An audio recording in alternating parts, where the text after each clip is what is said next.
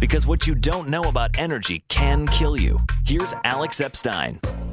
Welcome to Power Hour. I'm Alex Epstein. For those of you new to the show, I am the founder and president of the Center for Industrial Progress. Uh, and on this week's show, we are going to discuss the article that you can see here on your screen Global Warming's Terrifying New Math by Bill McKibben. Uh, this article has been all over the web. It's been a sensation. If you look at it, if you can see, it's got 86,000 likes, which is a lot for this kind of a, you know fairly academic type article. Um, 9,000 tweets. Um, 3,000 comments, many, many positive. Um, and it's just been extravagantly praised all over the web. Uh, now, my colleague, uh, Dr. Eric Dennis, and I, Eric is a, a physicist who's also uh, an expert in mathematical modeling and has studied these issues extensively. We both judged this article as incredibly pseudoscientific and not worthy of scientific attention.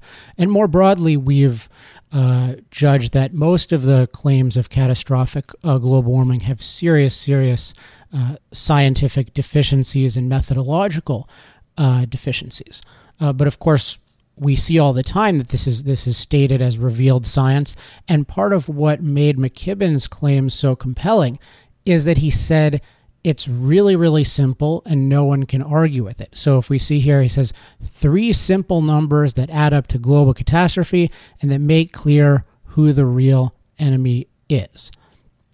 Uh, and we'll go into those numbers in a minute. Uh, but part of what made us disturbed by this article, but also interested in talking about it at some length, was not only the uh, positive reaction to it, which was really incredibly positive and, and basically saying, look, it's been completely proven that global warming is catastrophic. No one can deny it. It's obvious that fossil fuel companies are evil. We need to create a movement to tell everyone they're evil. This is incontrovertible. Science proves it. We, we've seen that. Um, but what was noteworthy also was there wasn't much reaction against it. Uh, given how wrong this article is in our belief, uh, it was surprising that there wasn't a lot of clear uh, opposition to it. What what we found was a lot of people emailed us and asked, you know, what do you think of this? I don't know what to think of it. And then other people uh, gave a response to it, but their basic response to say, was to say, no, this issue is really simple. It's just the other way around. And then they would give their own theory of uh, climate change. And we think both of these approaches are problematic. All three approaches are, are problematic. Celebrating it, um, not knowing what to think about it because it's science and how can we know what, you know, how can we judge these scientific issues, or having a kind of simple uh, scientific alternative ourselves. And so what we decided to do is we want to address this article, but what we really want to address is what we think is the problem at the root of this and of really 99% of the culture's confusion about the global warming issue. And that is that we are never really taught how to evaluate scientific claims. So that's what we're going to focus on uh, today. And I'm going to click over here, and you're going to see that uh, we've got a fairly sophisticated outline here. And the reason for this is I really want to go step by step so that you can see systematically how to think about these issues and where Bill McKibben is wrong and how you, even if you're not a scientist, can know that he's wrong, can know there's something deeply corrupt about the way that he and other so called scientific people are approaching the issue of climate.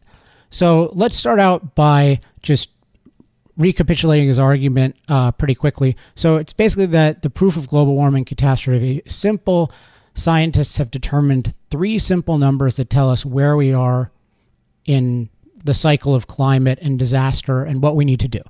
So the first number is 2 degrees Celsius. That's the amount of warming that we our planet can allegedly tolerate and we can allegedly tolerate before it's a complete catastrophe. The second number is 565 gigatons, which is the amount of CO2 that would allegedly cause this borderline uh, catastrophe. And then the third number is 2,795 gigatons, which is the amount of CO2 emissions that are expected to occur in the coming decades. And he says if you do the math, look, it's two degrees. That's simple. 565 gigatons is all we can afford. 2795, that's about five times as much as 565. That means we're headed for a mega catastrophe. And he concludes we need to ban at least 80% of fossil fuels, and we can only do that successfully by identifying fossil fuel companies as evil and starting a movement to make everyone believe that they're evil. And he says many, many negative things uh, about the producers of fossil fuels, who incidentally produce 85% of the energy that powers the world. Um, his he cites a prediction which he apparently agrees with that the temperature on our current path will rise almost 11 degrees Fahrenheit, which would create a planet straight out of science fiction. So science tells us all this. We're on our way, almost guaranteed to create a planet out of science fiction unless we drastically, drastically uh, reduce course. All right, so after this citing this prediction, he does this math. We have to keep 80% of the reserves of fossil fuels locked away, which means basically we have to ban 80% of fossil fuel production and consumption.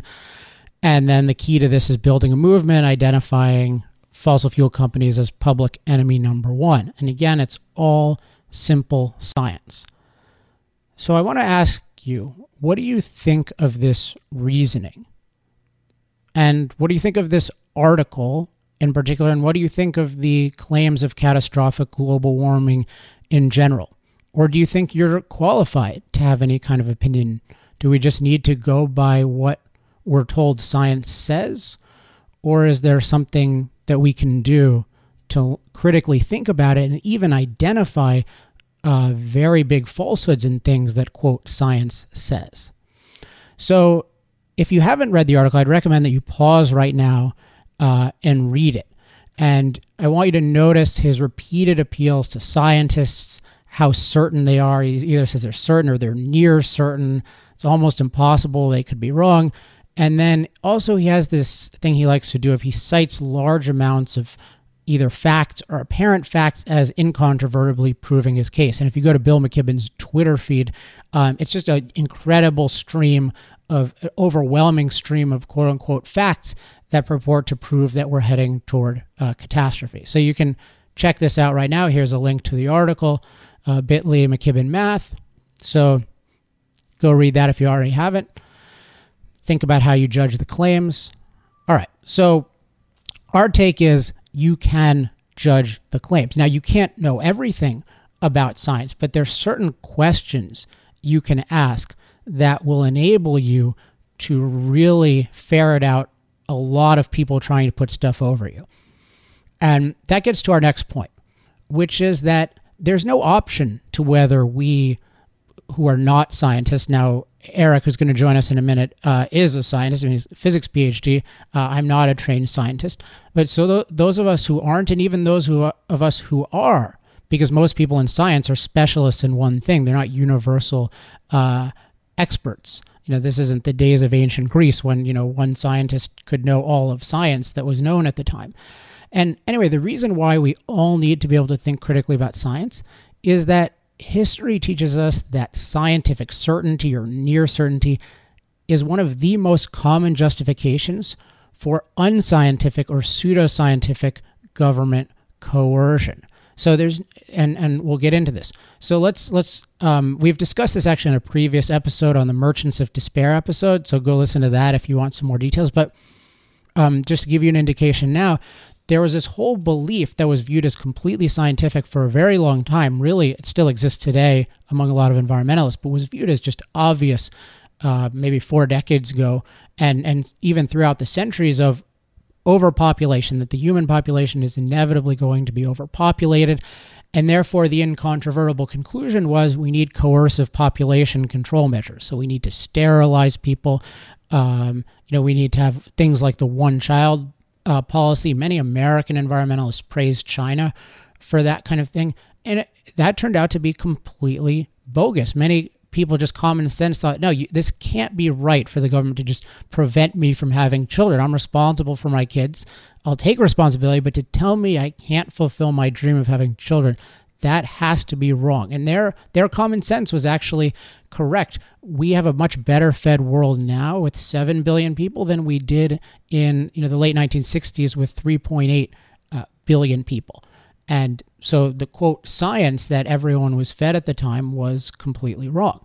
Uh, another historical example is what they called the degradation of the gene pool. This was the justification for a lot of measures to try to genetically control the population, which meant things like forced sterilization, uh, not allowing certain people to have children on the grounds that there was this catastrophe of the gene pool uh, degrading and that this was somehow proven by the theory of evolution. And there was a wide consensus and I, have read a lot about this uh, in the bioethics literature. And if you look at the old bioethics literature, you know, early 1900s, it's just all over the place. Eugenics, this is scientific. The gene pool, it's a disaster. So there's always this pattern of there's this disaster, we're predicting it, we're certain of it, and therefore, and you have to accede to science. Who are you to tell science uh, that it's not right? You need to comply. And if you think it's going to be really destructive, well, we judge better. We're science, or we are the, if we're journalists, we are the messengers of science. And then finally, a more mundane or uh, thing that you, that you are probably familiar with if you're, let's say, above the age of 25, is the whole food pyramid propaganda, which basically argued to everyone that eating lots of starch and some people interpret it as sugar is the key to human health, and that any kind of fat uh, is bad. And I actually remember following this when I was young and interested in nutrition, and a lot of people did, and they gained a lot of weight because, uh, by all indications, this theory is completely wrong.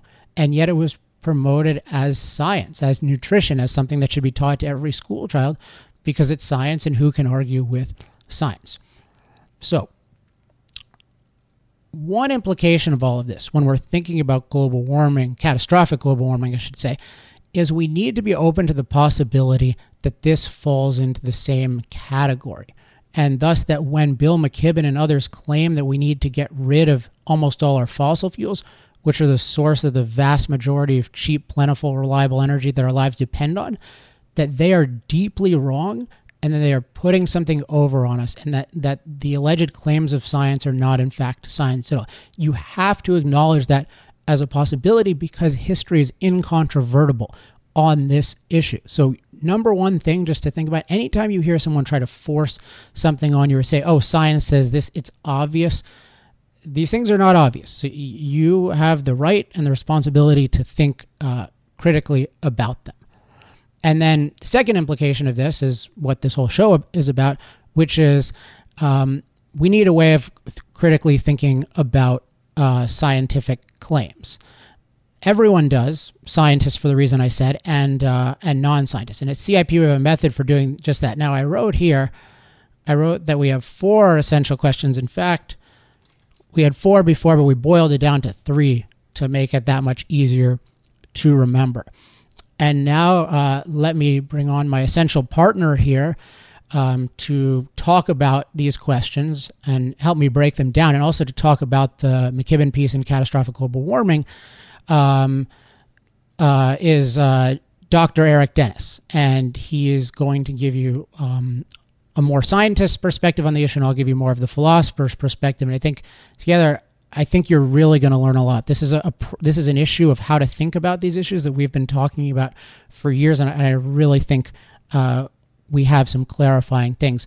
So, Eric, are you there? Welcome to Power Hour. Thanks. Good to be here. So, we got three questions to ask about any scientific claim. First one, and we're going to go into all of these in depth using McKibben as a case study. The first one is exactly what is being claimed and by whom.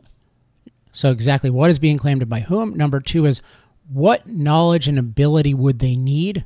Really pay attention to that. What knowledge and ability would they need in order to prove that claim? And do they have it? And a key aspect of this that we'll get into is that the answer is often that people are claiming knowledge and abilities that no one has. There are many issues that we simply do not have the knowledge uh, to um, to do. I mean, we don't know how to make an intergalactic spaceship. So if someone claims they have, they have a really, really high threshold of proof. Pretty much, they have to show you an intergalactic uh, spaceship. If they say they're a scientist of intergalactic spaceships, that doesn't change anything. It's still a problem that human beings don't know, have the knowledge right now to know the solution to. And so finally, after we know what knowledge and ability they would need, we need to know what are the philosophies and incentives of everyone involved. And this is super, super important and not thought about. We can't just assume that people are are just acting automatically to identify the truth and that's it. Um, and we'll see even if they are, if even if they're trying to, philosophies and incentives can uh, misshape how they do things. So we need to be aware of that. So let's um, let's move on to McKibben. Eric, do you have anything to say about those three questions before we move on? Uh, no, let's go ahead and get into the meat. All right. So McKibben on catastrophic global warming.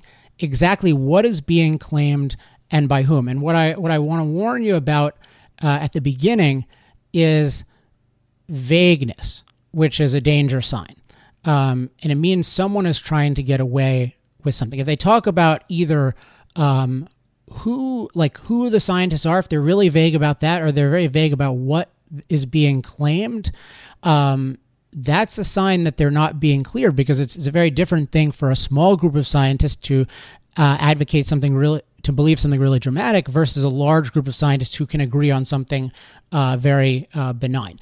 And McKibben, if you read the article, and I, I hope you've read it, is very vague about who exactly supports his claims. He always talks about, quote, scientists as if it's this uniform collection of people who all believe the same thing and, and who have derived these brilliant conclusions independently. Um, and that is a that is a big warning sign because that is not how science works at all. And so he says, look, so far we've raised the average temperature of the planet to just under 0.8 degrees Celsius or just under 0.8 degrees Celsius, and that has caused far more damage than the scientists expected. Now, who are the scientists or most scientists? There's no clarity in that, and there, you could make very strong objections that this is very uh, false. If you look at our environmental quality today, just from a common sense perspective, we live in the greatest environment in history. And then again, he says if you paid attention to the scientists and kept 80% of it underground. So here, the scientists, apparently all scientists, say that we should ban 80% of our most practical forms of energy. So that is very uh, dubious. I mean, because 80% of scientists do definitely do not say this.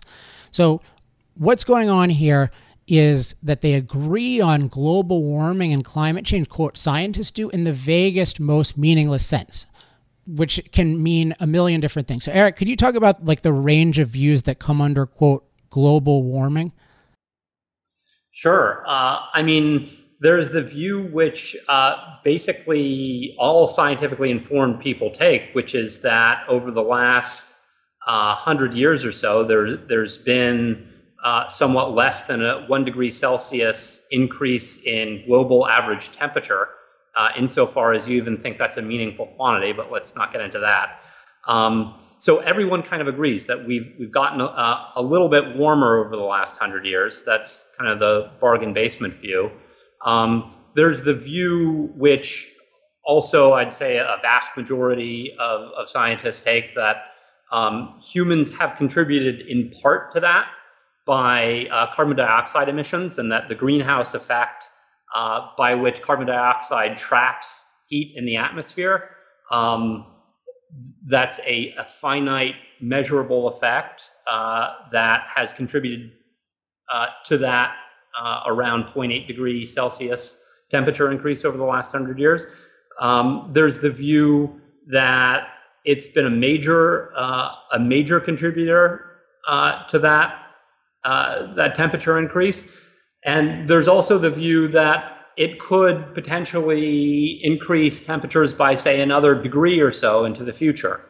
Um, then there are all kinds of uh, there, there are all kinds of views on a spectrum of how much more extremely it could contribute to warming in the future. So, um, you know, at, at, the extreme end, there are people, uh, one of which, one of whom is McKibben, clearly, who who thinks that uh, greenhouse, the greenhouse effect and the various uh, climate processes referred to as feedbacks that piggyback on top of the greenhouse effect, that these things will cause a catastrophic increase in, in Earth temperatures. And then there are uh, views that it, will cause merely a much more moderate uh, increase in temperature over time. So there, there, there's a whole range of views about uh, how much CO2 has contributed to past warming and how much it's likely to contribute to future warming. And there are also a whole range of views about uh, the, the possible effects of warming at any different level. So even if we assume that there's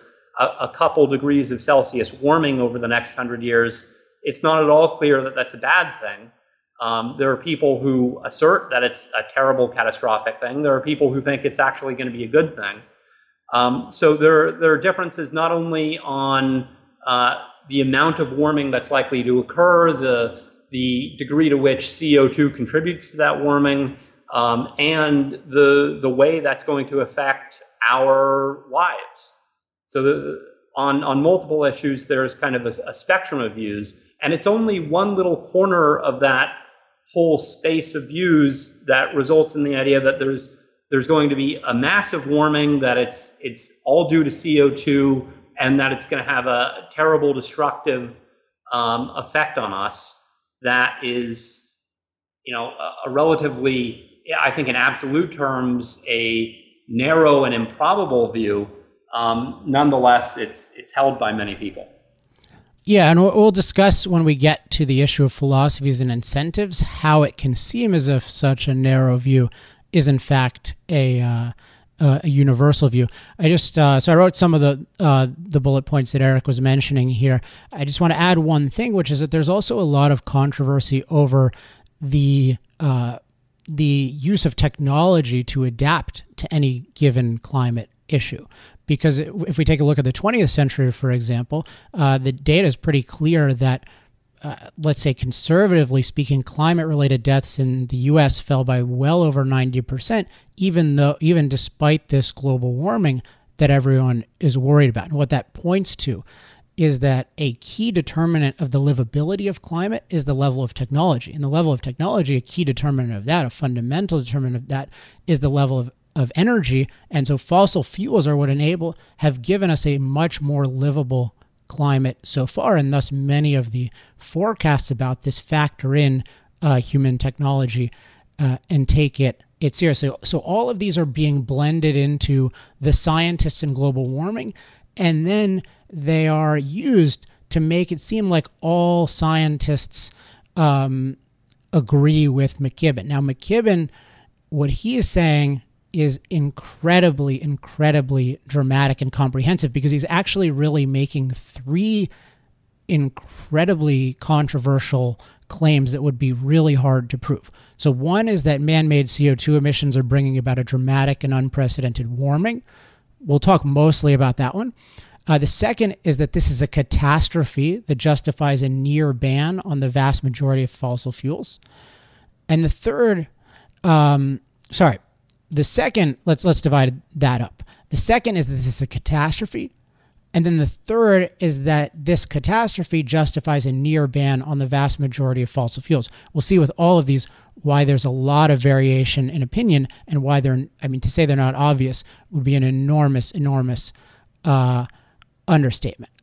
All right, so there, there's this real uh, bait and switch acting as if these scientists, as if all scientists agree with this uh, extreme conclusion on McKibben's part. And I think this all points to that it's really clear, really important, I should say, to understand exactly what a claim is so that we can judge the evidence that supports it. And just if you read the beginning of the article, this should become really clear. He's he talks about from if the pictures of those towering wildfires in Colorado haven't convinced you or the size of your AC bill this summer. Now, just stop on that wildfires or the size of an AC bill, as in it being hotter, is supposed to convince you that there's a world that there's some dramatic amount of global warming coming, that it, we're not going to be able to adapt to it, and that we need to throttle any and all fossil fuel companies. Like the idea that you could jump from one to the other is is what this vagueness uh, makes possible. And it's it's a, I mean, this kind of fact proves nothing by itself. And then he talks about. Uh, well, actually, Eric, can you talk about this claim, the one that uh, these hard numbers that June broke are tied third, third um, 3,215 high temperature records, and this Sure. supposedly proves that it's unprecedented and and uh, dramatic. Right. And there's a lot of this. I hear this all the time about people drumming up these little micro records that are supposedly broken all the time. And it's as if if the number of these little micro records that are broken increases to some unprecedented level, then that means we're getting really, really warm. What's really happening is just uh, as people, essentially everyone acknowledges, over the last uh, 100, 150 years, there's been a, a noticeable, measurable warming of the planet. Uh, we're coming out of what people refer to as the Little Ice Age, uh, which had prevailed, you know, um, maybe was deepest in the 1600s, and we're kind of coming out of that now. And it is the case that over that period, since there's been this natural increase in temperatures, which started way before humans in any substantial way started putting out large quantities of carbon dioxide, um, we are kind of at the top uh, of, of that trend over this recent period of history. And so, just the, as a statistical fact, if we're at the top and we're kind of bumping around the top, you're going to have these artificial little records made all the time. But the important thing is that over the last 10 years, there's really been no statistically significant uh, increase in global temperatures. So that's 10 years, that's a whole decade of data, and we've just kind of been bumping up and down, but around the same level. And so all of these little micro records uh, can be made, and that's still consistent with the fact that we haven't really warmed over the last 10 years. So what you need to do is look at a graph of temperature um, and just see what the warming has been and when it occurred, and, and the fact that it basically stopped 10 years ago. That's not to say it won't continue, uh, but all of these recent records about what's been going on over the last couple of years or months uh, really are not reflective of any kind of catastrophic or unprecedented warming. They're just kind of a statistical artifact of the last couple hundred years of natural temperature variation. Yeah, so we're I mean we're on a um, you know we're on a, a, a an upward slope that's somewhat natural, probably somewhat man-made, and thus, yeah, if we're on an upward slope, then you can expect certain records to be set, especially given there are a million uh, categories of records. It, it occurs to me, uh, Eric, can you just explain the issue of the greenhouse effect? Because I think a lot of people think that the greenhouse effect implies uh, like a parabolic or you know this this upward uh, Right. dramatic upward uh, trend, and it turns out to be exactly the opposite. Yeah, it is exactly the opposite. What the greenhouse effect is, first of all, physically, I, I kind of mentioned it before, is just you have carbon dioxide in the atmosphere. There's light coming down to the earth from the sun. Um, it is reflected off of the surface of the earth, and normally it would, if there were, say, no atmosphere, it would just go back out into space. But what happen, uh, what happens is that the light that, that is reflected back, and really mostly it's not visible light, it's, it's uh, infrared uh, electromagnetic energy that's important here. So um, the same the same kind of energy that you know you use when you uh, click your your remote control on your television. It's it's just like light. It's just slightly out of the visible range, so we can't see it. That energy reflected back from the Earth's surface into the atmosphere is absorbed by carbon dioxide. And it's absorbed, meaning that the energy basically hits a carbon dioxide molecule and it makes it rattle around. Well, when mo- molecules rattle around, that's what temperature is. Uh, when you make them rattle around a little more because there's a little more en- energy coming into them, you increase in temperature. So the, the greenhouse effect is just this kind of natural thing that uh, the carbon dioxide in the Earth's atmosphere, and it's not only carbon dioxide. In fact, uh, by far the biggest uh, greenhouse gas is water vapor. Um, so there, there are a number of greenhouse gases, one of which is carbon dioxide, and they have this tendency to trap uh, essentially sunlight, but infrared radiation that's reflected off of the surface of the Earth and keep it in the atmosphere. Um, so, uh, sorry, uh, what? Uh, Well, so the so the issue is so one, and that, that's really helpful. But once we have identified that the causality of it. How is it impacted by increasing concentrations of CO2? Does it get real? Does it start to get warmer faster or warmer right. slower? Right, exactly. So this is a, this effect is very well understood. It's it's actually this effect itself, just in isolation, this one effect of how how much a CO2 molecule, uh, how much energy it'll absorb, is is very well understood. There are you know precise physical theories that tell us what'll happen. We can make observations that exactly verify uh, those those predictions. And what we find is that there's not uh, there's not an exponential increase in temperature as you increase uh, the amount of CO2 in the atmosphere. There's not even a linear increase in temperature as you increase the amount of CO2 in the atmosphere. There's uh, a logarithmic increase in temperature, meaning um, that the marginal effect of adding a little more CO, CO2 into the atmosphere is increasingly small as we get more CO2 into the atmosphere. Uh, so it's, it's kind of the opposite in terms of the greenhouse effect itself. It's the opposite of what they lead you to believe. Now, their uh, theories, their climate models, rely on a whole bunch of other, much, much less understood uh, mechanisms uh, that are supposed to exist in the Earth's climate um, to, to achieve this radical, supposedly catastrophic increase in temperatures due to a relatively small change in the forcing, the increase in CO2. But the, the part of it that we know very well, the, the greenhouse effect itself, the behavior of CO2 molecules, that effect is, uh, is much smaller than the overall effect that they're claiming. Right. So if, if, if we go to these simple numbers, you know, increasing the number of, of gigatons for every new gigaton, it's ma- you know it's just making it a little bit warmer and then a little less warmer after that. I mean, not it's not making it colder, but it's it's flattening out so that that wouldn't be cause for concern at all. Now, this is not. I want to make clear.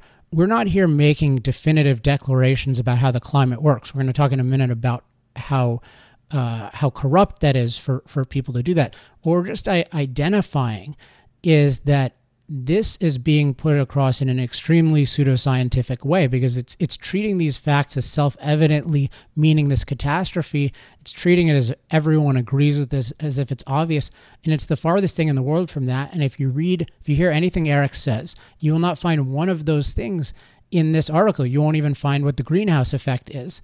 You'll and it's meant for a general audience. It's in Rolling Stone. So what this means is the author of this article is being authoritarian. He's saying science says this, that settles it, you obey. And that is not a science that does not bode well. That is not a scientific uh, approach. Yeah, and I, I, just want to add one thing. One distinction that needs to be made is we certainly are asserting that there are particular phenomena that we fully understand in the climate, oh, yeah, yeah. One, of, one of which is the greenhouse effect. There are certain types of claims, and it's essential to distinguish these two types of claims. Um, there are certain types of claims which require, in order to validate them, even to, to begin to accumulate evidence for them, they require a kind of knowledge that we simply don't possess, like claims about the future development of temperatures on the Earth over a 100 year time span with any kind of precision. Um, we have to distinguish those kinds of claims from claims like the, uh, the absorption profile of a CO2 molecule is X. Uh, so uh, we're, we're not here at all denying that there's a lot of powerful science that we've discovered uh, over many years of studying this that tells us a whole bunch about the climate. But one has to understand that merely because we know some things and we know them in detail and they themselves are somewhat impressive, the fact that we can access the details of, of the behavior of these infinitesimal little CO2 atoms, that's a great achievement. Nevertheless, there's just a huge chasm between that legitimate scientific knowledge and these claims that they're making, supposedly having near certainty about what global temperatures will be in 100 years.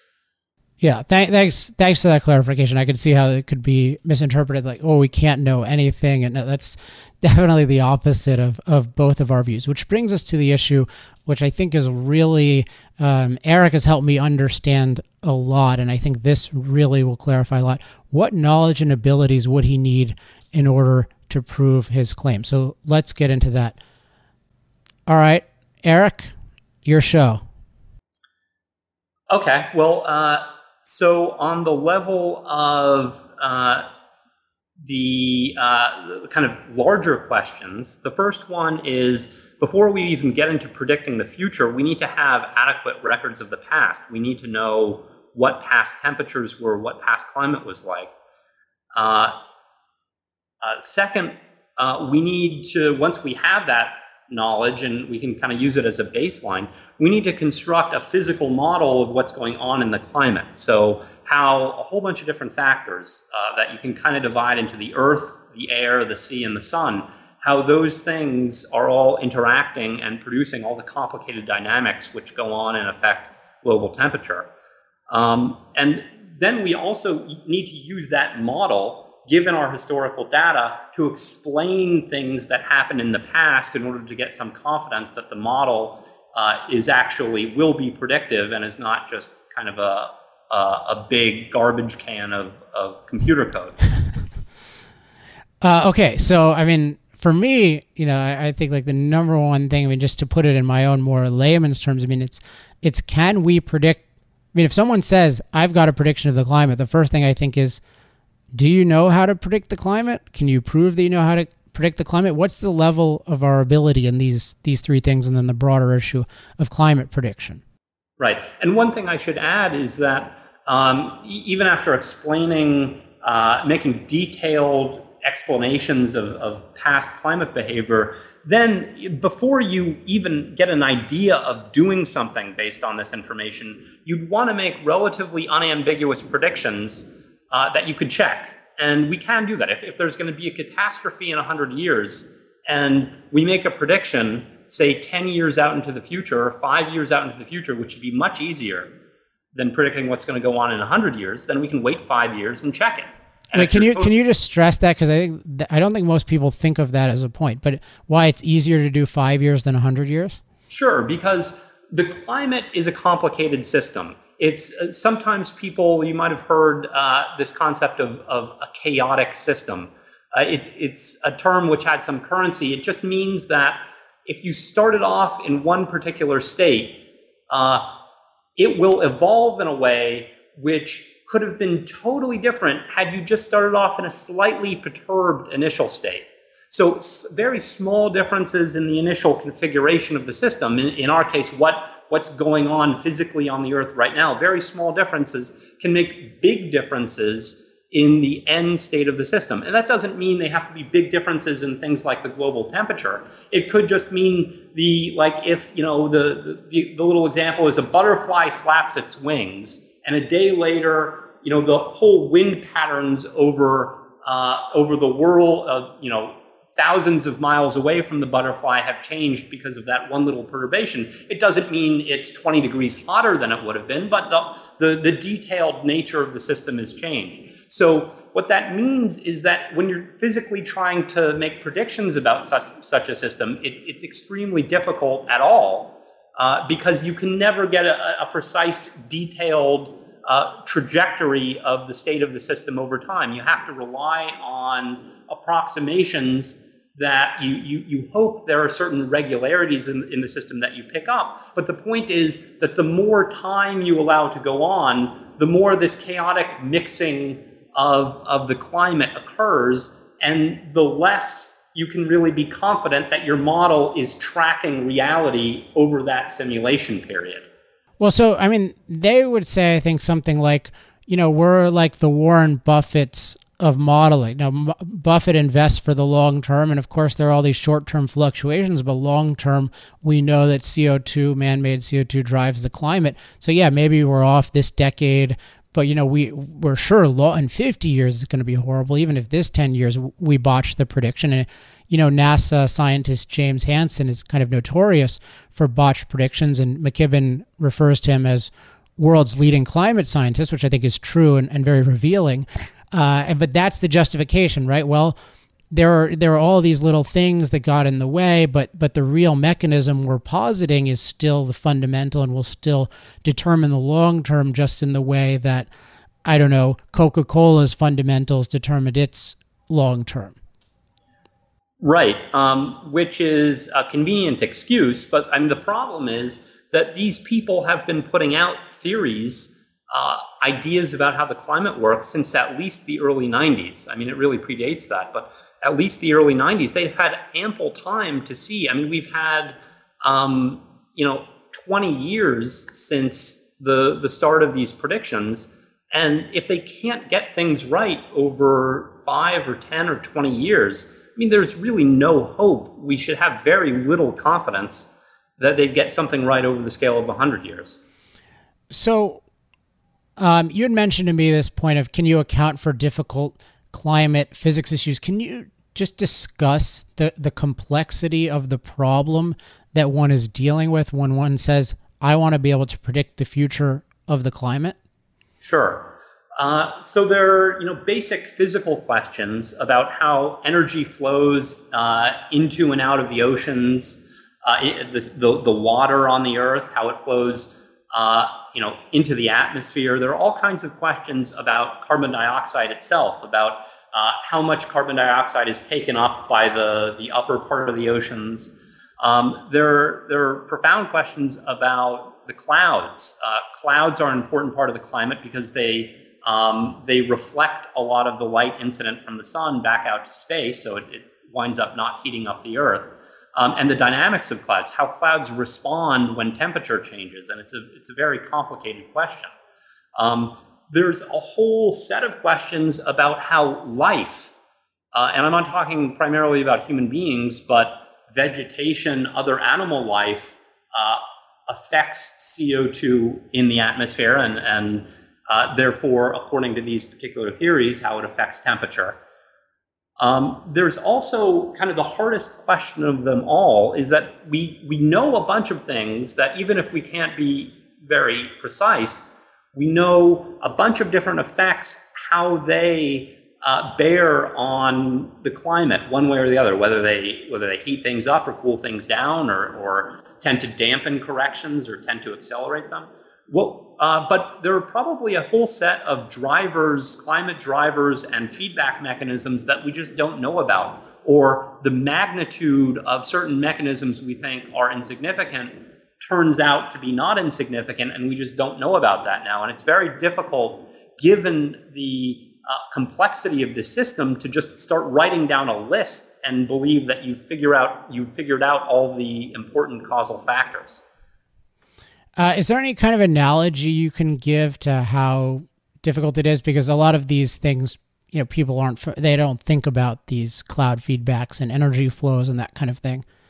Right. So uh, you, you kind of mentioned one of my favorites before, which is that if someone tells you he's just designed an intergalactic spaceship that's going to take us to uh, to you know another galaxy out there at, another uh, place in the universe, um, you, kind of laugh at him because even if he's the best, most brilliant engineer in the world, we simply don't have anywhere near the sophistication that's necessary in order to accomplish that huge feat. And uh, understanding and predicting really predicting the climate over any significant period of time is kind of like that it's easy to formulate the problem uh, it's easy to put the words together. I'm going to predict what global temperatures are going to be in 100 years. And for someone who doesn't have a real sense of uh, what the, the complexity of that scientific problem is it sounds kind of just as plausible as oh i'm going to build a new car or something. But it's really something more on the order of I'm going to build an intergalactic spaceship uh, relative to our kind of present abilities in, in understanding the climate. So I just want to step back a second um, because you know, the focus today is really what you as a layman uh, can do, and obviously Eric has a level of expertise in this that you know very few people have. Um, so the reason I, I, wanted to ask him all those questions is just to give you an indication of of what it looks like to take a scientific approach to these. But you don't need to be him to be able to ask these critical questions and to have a good uh, pardon my language bs detector. I mean you can say you can ask like okay he's claiming that he knows this definitive thing how does he know that like what uh, what how does this seem like something that would be hard um, is that accurate, Eric? Do you think someone can, like, just a normal person can ask these kinds of questions and get do good critical thinking? Yeah, sure. Because I, there are a lot of things that a normal person uh, without a lot of technical expertise can observe uh, scientists and engineers doing uh, that are really demonstrably successful. Like, for instance, the space shuttle, uh, like uh, theories of physics, for instance, which uh, which allowed us to build semiconductor chips that now we can encode the entire spectrum of knowledge that humans have produced over the history of the world. We can encode that into a, a relatively small little box when it used to take, you know, uh, rooms and rooms full of books. Um, so there, there are a number of achievements in scientific fields that are uh, relatively easy to judge by a layman, and one can one can then kind of stack this new field, climatology and global climate prediction in particular. One can stack its successes up against these other fields where we have a lot of uh, well verified successes and uh, fields where uh, there was no success at all, like you know medieval alchemy or uh, the phlogiston theory of heat. Um, so there are a number of different uh, kind of comparisons a layman can make, can make simply based on the bottom line results that the field demonstrates that don't require technical expertise. It doesn't require technical expertise to know we've been to the moon and to know what an incredible achievement that is. And so one should ask if you're making these uh, incredibly impactful recommendations for changing the entire nature of our economy, um, what are the great uh, impressive predictions you've made or successes you've had, which which should be understandable to a layman. And it's not the case that it's some kind of metaphysical necessity that anytime you have profound knowledge, you can prove it to a layman. But for a field that's making such bold claims and wants so much control, it's perfectly reasonable for a layman to ask, uh, show me your, your track record, show me what you've done in terms that I can understand. Yeah, and it, it seems like so prediction I think has a big uh, big element in terms of what you can uh, demand of someone who has a given scientific theory, because of course it's a theory of cause and effect ultimately. So if the, if there's a given set of causes and they understand, then they should be able to predict the effects. But there is, and I want to jump down a little bit, and then I'll go back um, to some of these other points. The issue of modeling, which I know you have a lot of familiarity with, it's just it's amazing how um, we're, we're basically told it's kind of the same as with science. Look, the computer said this. How can you argue with computers? And uh, so we have this quote down here where he says the 565 gigaton figure was derived from one of the most sophisticated, notice sophisticated, not accurate, computer simulation models that have been built by climate scientists around the world over the past few decades and the number is being further confirmed by the latest climate simulation models currently being finalized in advance of the next report by the Intergovernmental Panel on Climate Change. So, as someone who actually makes a living doing mathematical modeling and presumably does it successfully sometimes and unsuccessfully others, what is this? How convincing is this?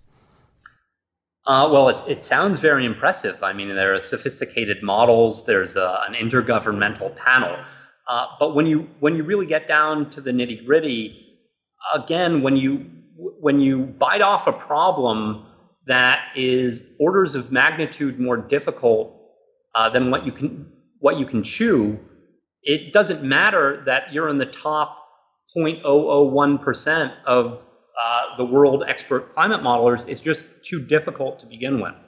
So it, it doesn't impress me much. So what is the? I mean, what is the status?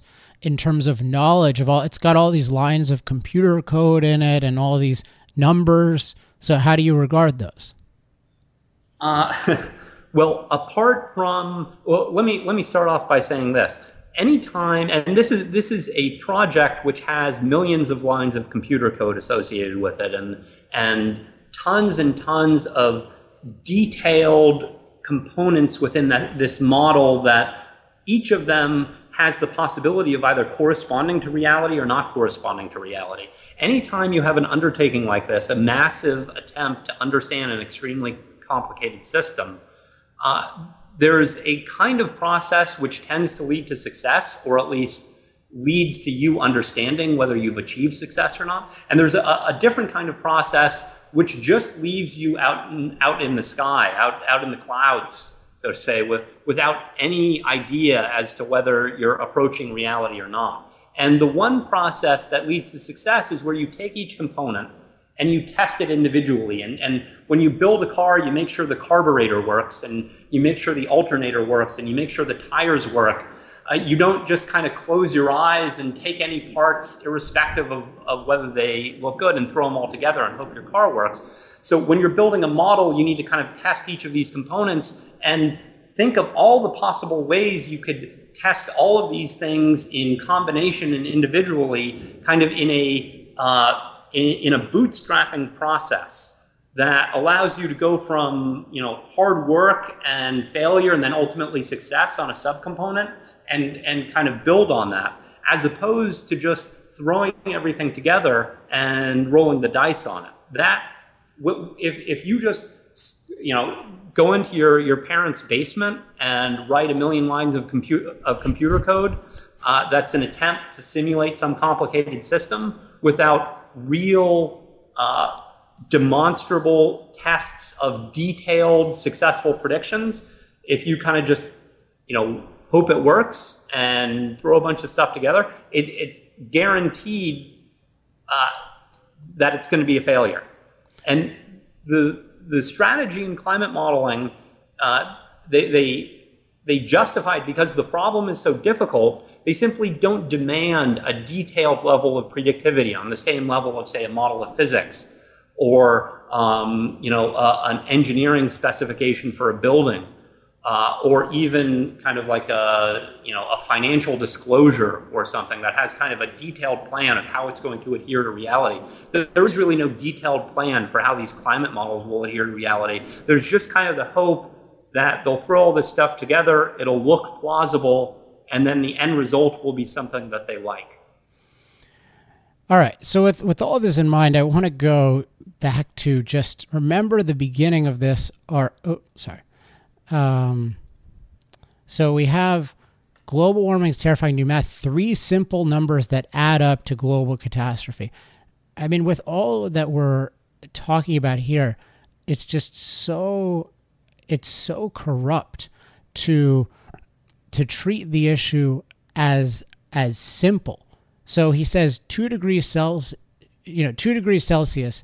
That's obviously going to lead to catastrophe. Well, no, there's no, he has no means at all. I mean, he's a journalist. He has certainly no means, but even the unnamed, mostly, quote, scientists that he's referring to, to say that they know that two degrees Celsius is a catastrophe point, that's just, that's just made up. You know, the fact that the UN said it, we'll get to that in a couple minutes, does not make it more credible to say the least. Um, and then 565 gigatons causes two degrees. Again, it's just it's garbage in, garbage out with these models. 2,795 gigatons. Um, we don't know that it'll cause two degrees Celsius warming with the greenhouse effect. I don't think it, it would alone. Um, you know, six degrees again. It's just someone made a model who had a complete incapability of doing so. And I, I want to address the issue, Eric, if you talked about even if it's the 0.1% of, of climate scientists, my my feeling is that if you're really in the 0.1% of climate scientists and you're honest, you will not participate in making public predictions that are impossible to do objectively because it's really irresponsible and especially if it's leading to very very dramatic changes in our way of life and dramatic cuts to the foundation of our prosperity i'm curious what you think about that yeah well there's no doubt uh, it's not the the top 0.01% climate science. I mean, it's kind of silly to talk about the category of climate scientists. We should really be talking about the category of scientists because the so-called climate science or climatology has been so politicized that it's not a, a representative selection of scientists in general who are in climate science. But there's no doubt that there's an adverse selection process by which the people who fall into climate science uh, do not tend to be the ones who are the best scientists. I mean, I've observed it myself uh, in in physics departments. Their physics departments are, um, to a certain extent, uh, feeders into the, uh, these climate modeling projects. And it's certainly by no means the, the top physics students who are going into this stuff. Yeah, we'll talk a little bit more about that in the section um, on incentives. So let's let's go, and I want to get we'll get through these much more quickly. I really wanted to go through the the um, sort of more scientific one in depth because that I think is the most confusing to people. But it's also important to go through the other two claims. So imagine so g- given that it's arbitrary to say that there's this incredible unprecedented warming. But let's let's let's stipulate for a second that it was true because I want to point out that his second and third claims are completely baseless, and this is in a field I know much better, uh, which is economics and energy he says it necessarily be a catastrophe. And yet, as I referred to earlier, all the evidence we have about human beings and climate is that it's energy and industrialization that's the number one determinant. I mean, when people are free, I was talking to a, colleague of mine today who's a geographer, and he was just saying, look, if it was just the temperature that went up, I mean, over time, people would move just as they have in you know previous generations or millennia it's human beings are amazingly adaptive. And if you don't have this religious view that it's somehow wrong for human beings to impact nature, then if you look at it scientifically, to say that it's obvious, that it's like simple, that it would be a catastrophe to have a lot of warming. That's that's not true. There's been a lot warmer temperatures in the past. Um, you would need to show a lot. You would need to know a lot about economics uh, to make this this kind of claim.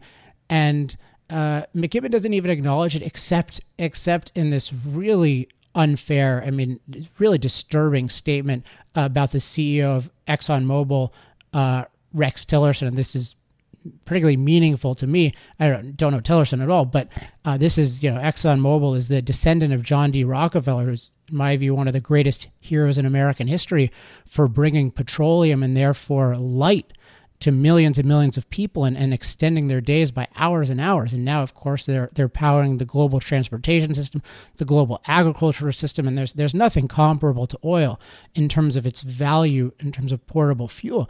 And he just you know callously said, and but what Tillerson said was he he made the point that human beings could adapt, and um, McKibben was so offended by this that it led him to say there's not a more reckless man on the planet than Tillerson. Well, there's at least one, and his name is Bill McKibben. So, I mean, he is nowhere near the knowledge to make this, and he, he all the evidence is he has the opposite of knowledge. He's radically, radically ignorant, and he doesn't even acknowledge the complexity. And then finally, the third one is if there was dramatic, unprecedented warming, again, we'll, we'll stipulate that it would necessitate a near ban on fossil fuels. Now, to know that, you would have to know both the magnitude of the warming the inability of man to cope with it technologically and through freedom and capitalism. And you'd have to factor in the value of fossil fuels. And yet, guess how many times he talks about the value to human life of the source of 85% of our energy and the source that has more than doubled the human life expectancy over the last 200 years. The source, McKibben, I, I believe, is uh, McKibben is born in 1960, makes him about 52 years old. Um, statistically, he, he would certainly, I mean, he wouldn't make it out of, uh, you know, any of us. We wouldn't um, make it to age five statistically. You know, 52 would be very, very lucky man. He is alive because of fossil fuels. Um, I'm considerably younger. I probably, you know, statistically, I wouldn't be alive with fossil fuels. And yet, on not one occasion does he say, does he ascribe any benefit whatsoever? So he's treating something as simple, and yet he can't even conceive of doing like the most simple kind of cost benefit analysis. So all he does is just assume that they're just pure evil and uh, and condemn them. And the, the one thing, and I don't have time to go into everything that's wrong with this, but the one piece of economic evidence he gives, uh, and let's leave aside whether this concrete is true, he cites one day, literally one, where let's get it, one sunny Saturday in late May that Germany generated nearly half of its powers from solar panels within its borders. That's a small miracle and it demonstrates that we have the technology to solve our problems. So just like a just like a wildfire in Colorado, demonstrates that we have catastrophic global warming, then we have to shut down energy production as we know it. So, one day of solar producing half the energy not not even not even the whole day because obviously the sun is not on all day. Um, so some fraction of a day there's some jolt that amounts to 50% somewhere on you know on the german grid. That proves that we can replace all transportation all electricity in the world on mckibben's extremely uh, extremely uh, ambitious is the wrong word but extremely devastating time scale with solar, which along with wind power has this has this uh, terminal defect so far of its intermittent, so it doesn't come reliably. So the fact that you can get a jolt of it illustrates exactly the problem with it. Uh, as a, a, German colleague of ours, Stefan Hen, was emailing me about, he has to live with the German network, including the all the extra cost it's added to electricity. And he was saying this is this proves exactly the opposite. It proves that that this is um, this is not exactly what you don't want. This kind of unre- these unreliable uh, spikes. So, but but that he takes this and this is his example of why he that's his only concern about economics. So again, he's making these two these two um, claim this claim of human catastrophe and and the necessity of a certain policy, both of which involve an intimate, which require an intimate knowledge of human of human adaptability, human thought, economics, and he demonstrates himself to be radically ignorant of them. Not only radically ignorant, he doesn't acknowledge the need. For him, it's it's all simple, and all of this points to there's some kind of bias uh, going on. So before we go on, Eric, uh, do you have anything to say about those points? Well, well, just one thing. It's kind of funny because he, you know, this this whole movement is predicated on uh, a supposed solution to one of the most difficult conceivable scientific problems, which is p- predicting the climate over a hundred year time span. And the one other thing they need to cinch up this ridiculous argument is to predict the progress of, of human technology over that same time span, which is one of the very few processes which one could argue is even less predictable than the climate for a, for a hundred year time horizon but it's more i mean given freedom it's more predictable in a positive direction. It's it's the direction and the rough magnitude is predictable but the the in any kind of like whether we progress by a thousand percent or two thousand percent over a hundred years is you know extremely difficult to know. Right yeah and i i find both interesting because they don't even acknowledge technological progress. In fact, they think technological progress progress is the enemy because it requires uh, practical energy and, and ultimately because it requires transforming the planet. And they view that as destroying the planet, and we view that as improving the planet. All right, so we got a maybe 10 more minutes here. So let's let's um, or at least we have 10 more minutes with Eric. I might I might go on a little bit after uh, if if we need to. But let's talk about what are the philosophies and incentives of McKibben um, and the rest of the catastrophic global warming movement. And this is this is a point that we're not taught to think about enough. And then when I hear people talk about incentives, it's often in a very superficial way, like, oh, you know, they just want power. Oh, they just want money. And that's not that's not convincing to people for good reason because it's hard to imagine that there's just this whole conspiracy of people who just who are knowingly do the wrong thing uh, and are just trying to lie to us. And that's why it seems these claims of consensus are so compelling to people. But if we understand how philosophy and incentives work it becomes crystal clear how this whole uh, this whole racket works. Um, but we know so far with with McKibben there is he has some kind of he is trying to get away with something. He is not being honest. He's claiming things are simple. He's claiming things are scientific and he's ignoring basically every scientific consideration you would need to take into account to have an intelligible viewpoint uh, on this issue. Um, and i want to just recall the remember, it's very common for advocates of government coercion to invoke scientific certainty or near certainty to justify destructive unscientific policies. So now we're going to get into looking at if we ask this question, we're going to get into why why this is the case because it's it's a little counterintuitive. How can science go so wrong? And I just want to make the point that this is a lot easier to do if you watch the patterns of when this happens when you're dealing with unanswerable questions. So I have this example here. If someone claimed the speed of light is 200 million meters per second, if they claim that, that would be no. You couldn't put that over on the public, you because scientists would rebel against it. You can you can prove that it's you know about 300 million meters uh, per second. It's it's it's refutable in that way.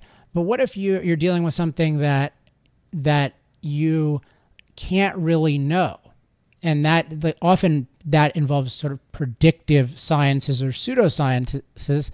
Um, then it becomes difficult because you can have a group of it incentivizes like a certain group of people who want to make a name for themselves or they have an agenda or whatever they can go out and make a bunch of predictions if they have any phd they can claim to be scientists and then if they're making up arbitrary stuff it, then it's incumbent upon others to say well look you're making up arbitrary stuff but that's they have to go out of their way and they can't point to it, it's not like they have an alternative theory themselves because the point is there is no theory to be had or there's no kind of certain remotely certain theory to be had. So it, it's a very big incentive for one side and a disincentive uh, for others. Uh, and so i mean the way the way i have it here is um, you know who's going to go out of their way to break down the sophistry some do but it's a few and of course they're called deniers and then how much grant money will be available for saying something is invalid?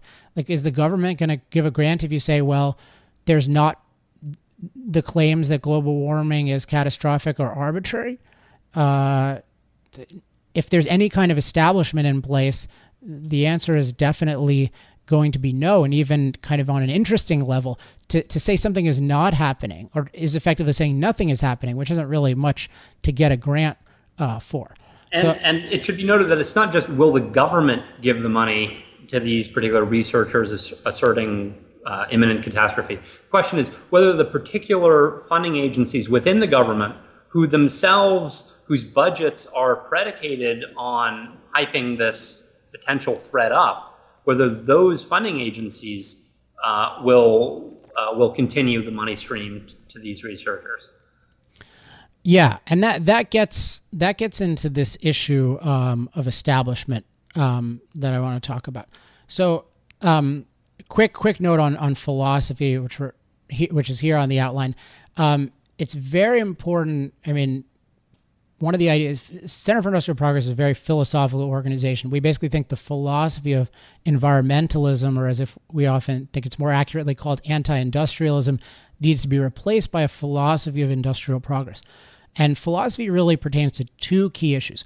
What are the fundamentals of thinking? Like, what are the fundamental principles and policies you should follow in thinking? And what are the fundamental principles and policies you should follow in action to do what's right? And um, that those two ideas sort of converge in the, another central aspect, which is your view uh, of human nature. And with you know, our belief is is that you need to use reason with extreme precision, and what we're accusing McKibben of here is using it, um, you know, in an extremely destructive way, or, or, not really using reason, or using a, distorted version uh, of reason, and that's sort of that's why it's important to be philosophical to to be able to catch all these fallacies and to be able to do the right thing, but ethically. You have to know where is someone coming from because someone who's McKibben is often called world's leading environmentalist. An environmentalist is fundamentally someone who believes that human beings must be subservient to the rest of nature. Go read his work if you don't. I mean, not this article because he's not focused on that here, but if you read his other work, it's all over the place.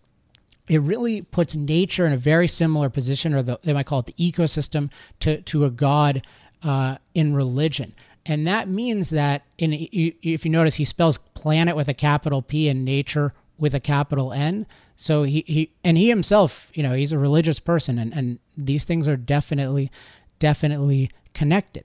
And you know, one of the basic beliefs is that that transforming the planet is immoral and ultimately self-destructive. And at Center for Industrial Progress, our view is transforming the planet is essential to human life, and done under a proper system means a, a system of property rights that protects everyone's rights is improving the planet. So you have to know when you hear us, you have to know our philosophy too. That's relevant to evaluating our claims. Um, I mean, it is one of our claims in a certain sense, although we'll make it explicit, and McKibben will often hide his when it's when his philosophy is inconvenient.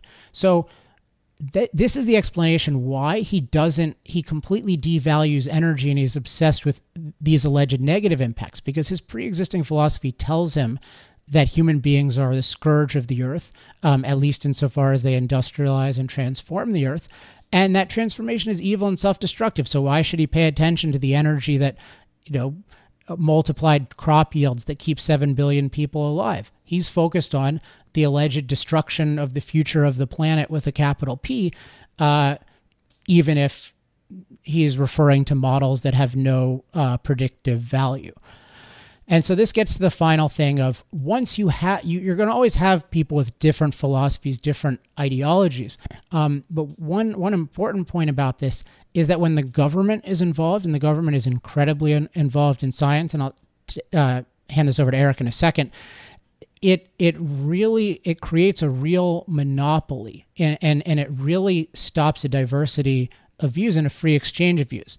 Um, Eric, can you talk a little bit about like the government establishment in science since you've you've been around it and how incentives work? Sure. So, I mean, the fact is that all of the money, and there's a lot of it that's that's going into uh, climate science research, is coming from government funding agencies. And uh, as I was alluding before, uh, the agencies, one, they have a long history of funding this stuff, at least since the early 90s. Uh, and two, their future funding is predicated on the idea that this this problem is really serious. And if the problem were proven not to be serious, it would be extremely embarrassing uh, for all of the funding agencies, and not just the scientists themselves, but the the uh, the kind of high echelon bureaucrats who are streaming billions and billions of dollars into these programs. So uh, there's a, and not only that, but it's not like there's a thousand different agencies out there. It's it's a much more centralized process where there are a, handful of prominent agencies with a lot of money, uh, with a small number of uh, actual decision makers who are responding to uh, kind of the intellectual milieu, the uh, the what's in the air about what's the new trendy topic, and they're not only responding to that in in in uh, a long term sense, they're setting that. Uh, but the, the the important thing here is that uh, it's not a set of disinterested truth seekers uh, who are attempting to funnel money to what they are convinced uh, by the balance of the evidence is the most uh, promising area of research. It's an institutional structure in which people's careers are based on uh, the, uh, the, the catastrophic nature of this supposed problem, the supposedly catastrophic nature of it. All right. I, um, that's really helpful. I want to just run through a couple of these points the way that I, I formulate them. So we've got this idea government is a central funder of, of science, and that, that necessarily creates a kind of establishment where it's deciding what ideas are good, you know, what ideas don't belong. And this is this is um, usually consistent with the mainstream philosophy of the leaders and the cultures, and it becomes very self-reinforcing. So it, it decides what views or ideas are worth pursuing and, and it makes or breaks careers accordingly. And and by the way, it, this is wrong no matter what the ideas are. So once you've got this establishment, everyone has incentives to work within it. Um, and also, a point we've discussed, but it, it bears repeating science is super specialized. So, a given person, it's not like there are a million people who know all the details of climatology or even understand the basic problems. It's a lot of quote scientists or technicians in these tiny little micro fields. And so, so they, they're not in even a position to evaluate these big problems. So they just kind of absorb and they do their, they do their job. And, you know, when they're asked to sign a very vague statement, um, like these societies make, which are, are, the problem we discussed before. They equate global warming with catastrophic global warming and, and bans on carbon emissions. Um, you know, they, they sign the statement. I mean, they, they trust the establishment, but they're not making these independent uh, judgments. And then, and I'm Eric and I both know people personally to whom this applies. Anyone who tends against the establishment is going to be disincentivized. I mean, who's going if if you if you're suspicious of the whole field in the first place, if you think it's it's mostly government created there's a lot of government created corruption. Why make yourself miserable? Richard Lindzen, leading climate scientist, came on my show and said that you should not go into the field because he couldn't make people suffer. What does that say? I mean, this guy is a leading guy at MIT. Um, so, in undergraduate school and graduate school, eh, you're going to get ridicule. It's so hard to find a job in academia. It's so hard to get accepted into journals. It's everything is is stacked against you and there's this whole establishment view so the problems you then are attacking are how bad is global warming? Is it this bad? and what way it's bad? And your whole incentive is to find a new way that's bad. You're basically the, the field of climatology, as Pat Michaels said on the show, is something like um, finding problems that are caused by global warming. That's that's become its mandate instead of understanding uh, the climate because that's where all the money is. That's that's what they view as as their purpose. And then another key point is that the scientists themselves, it's not like they're getting together on a collective megaphone and announcing their conclusions. If they did, that would be way too much complexity for someone like McKibben. They're, it's media people and governments that are trying to manufacture these artificial consensuses, and they themselves have, you know, their own views. So journalists like McKibben, he is taking his cues from the establishment. He's ripe to believe capitalism causes catastrophes. Those are the scientists he's going to call. Um, that's just the way it works. And if you go to the UN, I mean, there's anti capitalists around the world. They have every incentive, every desire to kind of throttle the most successful companies and believe that capitalism uh, is destructive. And you, you can look into this more, it's worth looking into, but the whole process is completely, um, is from top to bottom, it's shaped by um, this government establishment where certain philosophies combine with certain incentives to manufacture the appearance of this quote scientific view that is exactly the opposite uh, of science. Uh, Eric, do you have a couple more minutes or do you have to go? Uh, I should be out of here soon. Uh, all right. Well, I think the rest of it I can handle. So, do you have any any closing comments? Uh, well, just one additional aspect uh, in terms of the, the kind of the processes that go on, especially in the, the scientific bodies, the societies.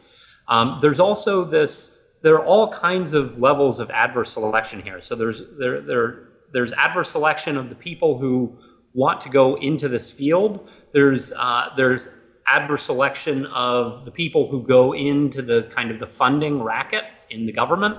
And there's adverse selection of people who rise to the top in these political organizations, which bill themselves as, uh, as scientific societies. So it's frequently the case that there are agitators within the scientific societies who, whose main goal is to achieve a certain political outcome and who are themselves not even uh, reasonable representatives of that scientific field.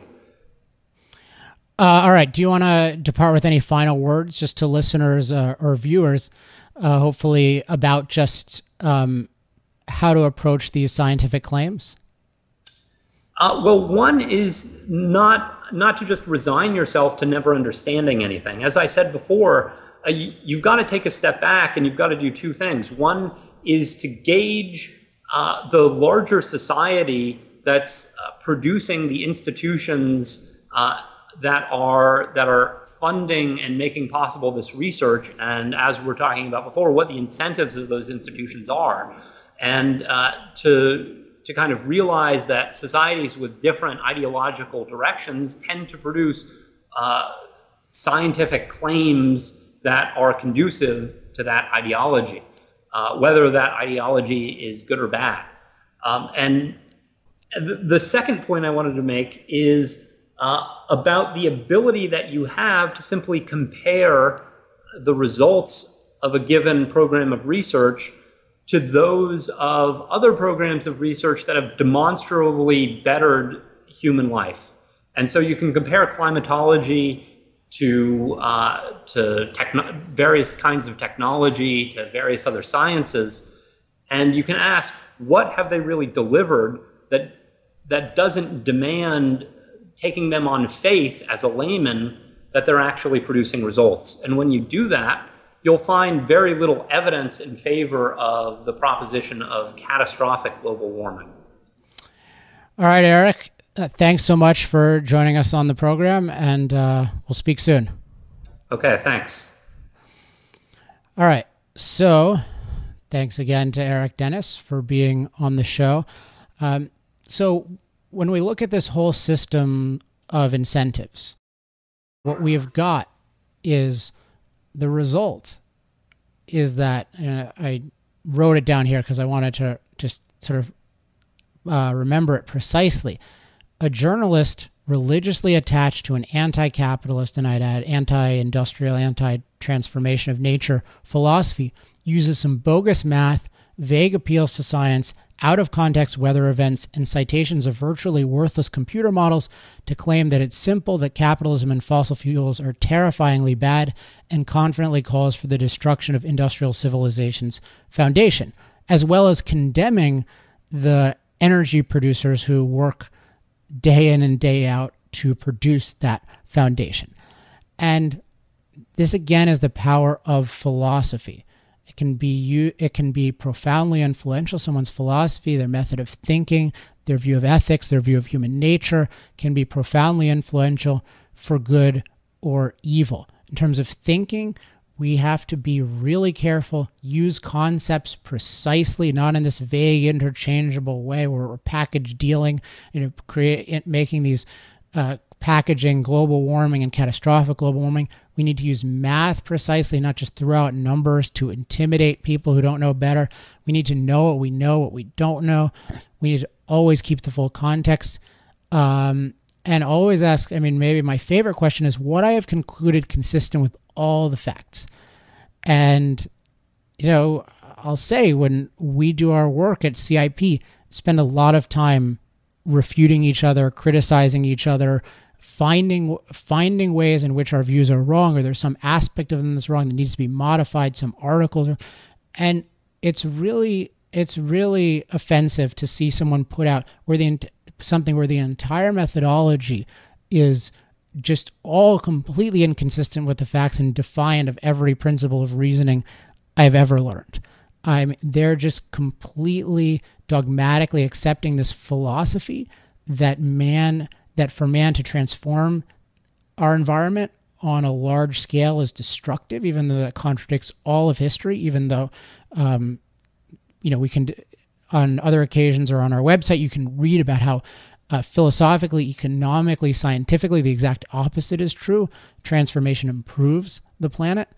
Um, and they do this and then they participate in this establishment. They, you know, either create the incentives or they eagerly lap them up. And the end result, as one of my, my colleagues uh, put it, is they tell us that food is poison and poison is food.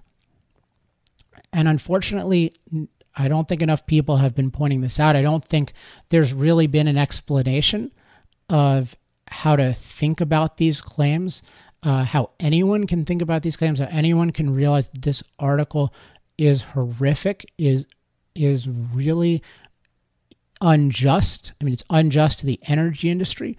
It is um, terribly threatening to the country to the extent we listen to it whatsoever um, and it is it is profoundly uh, profoundly dishonest. And I think you can see here that there is that that this is a viewpoint that our viewpoint that these methodological points about how to think about these scientific claims those can really change the way people think about this catastrophic global warming issue. So, Eric and I decided let's put our money where our mouth is. We will debate Bill McKibben. He can take any climate scientist, any ethicist, any person in the world he wants on stage. Duke University has agreed to host it. We'll pay him $10,000 um, for someone who scorns money. I hope that's sufficient.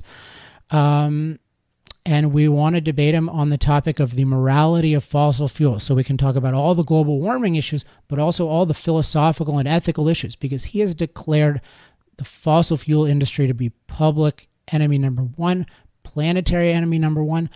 I believe that it's demonstrable that they are one of the greatest friends the public has ever had because energy is the foundation of all that's amazing in your life. So, whatever you, I'm recording this on a Friday, I'm not, um, it might not come out until Saturday or Sunday or Monday, but whatever you do today, whatever you enjoy, whatever comfort you have, whatever technology you love, whatever food you love, uh, whatever people you love that you can spend time with. Remember that they're made possible by energy, and that means they're made possible by fossil fuels, which we produce because they are the best, cheapest, most reliable form of energy devised uh, to date. So for now, uh, and for the past, all other things being equal, we should be profoundly grateful um, to the people who produce those.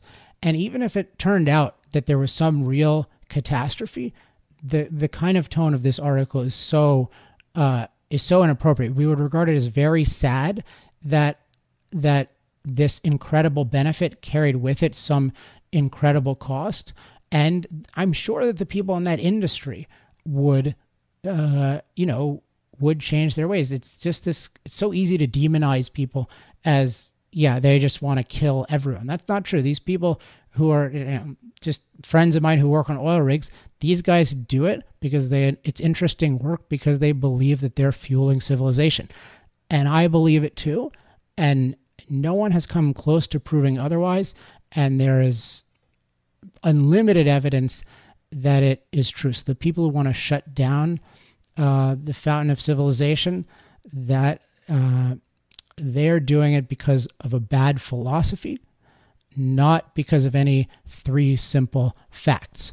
So, Bill McKibben, bring whomever you want. Alex Epstein, Eric Dennis, Duke University, $10,000. Let's see how our views stack up. It's one thing to write an article in Rolling Stone, it's one thing to do a podcast without you here. I'm willing to put my views and Eric's views against your views and anyone you can get as the world's most prominent environmentalist, you should be able to get the best of the best. And I believe if you honestly watch what we've had to say today, that you will see that there are fundamental problems with the way you think about these issues. My ideal would be that you refuse the debate because you acknowledge that that article uh, was completely un- unacceptable and fundamentally false. But if you think you're right, you know where to find us. Alex at industrialprogress.net. And you, the audience, come on, you know, this debate has to happen. You need to see these views against one another. You need to see the world's leading environmentalists go up against the world's leading organization of industrial progressives. So, First things, how can you promote the challenge? Call McKibben's office. Promote the challenge ever. I've got the links right here. Uh, Bitly McKibben Challenge. Facebook.com slash the pursuit of energy. Um, that'll just give you updates. Refer people to industrialprogress.net. Here's our Twitter accounts Alex Epstein, Bill McKibben. Twitter the heck out of Bill McKibben. Keep harassing him. Do not stop. I use harass literally. He deserves to be harassed. He has said something profoundly destructive. He should apologize for it. It has now been formally refuted. We've spent probably an hour and a half doing it. He has a YouTube account. He has the capacity to go on YouTube and watch this. Um, he's been made a more than fair offer at a prestigious university. Um, and in and you know one of the debating partners i won't talk about my own uh, credentials but is you know, an extremely uh, brilliant physicist. There's no reason. There's no reason to turn that down, except if you're afraid you're going to lose. Now, if you're afraid you're going to lose, that's understandable. But then, then recant and then join us in the battle for uh, industrial progress. But you know, you got to promote this. As I say here, CIP is the first real organization to offer a positive alternative to environmentalism. We have the philosophical horsepower, the scientific horsepower to really change the way people think about these issues. Uh, and we're going to start by debating Bill McKibben, and we'll see where the chips fall. So, last thing, be creative. Think of anything you can um, to promote this. This has to happen. Okay. The world needs to see this debate. If we can get this debate to happen, uh, then we will have an enduring example of what it means for the environmentalist view and its claim to scientific certainty to go up against the industrial progress view and our view of science.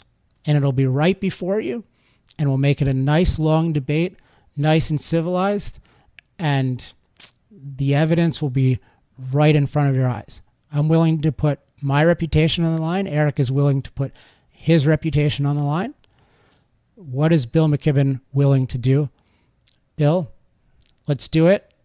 Please accept. For everyone else, again, do whatever you can to promote this. Thanks for joining me. I'm Alex Epstein, and this has been Power Hour. Power Hour. Life, liberty, and the pursuit of energy. Power Hour. The antidote to shallow thinking about energy issues.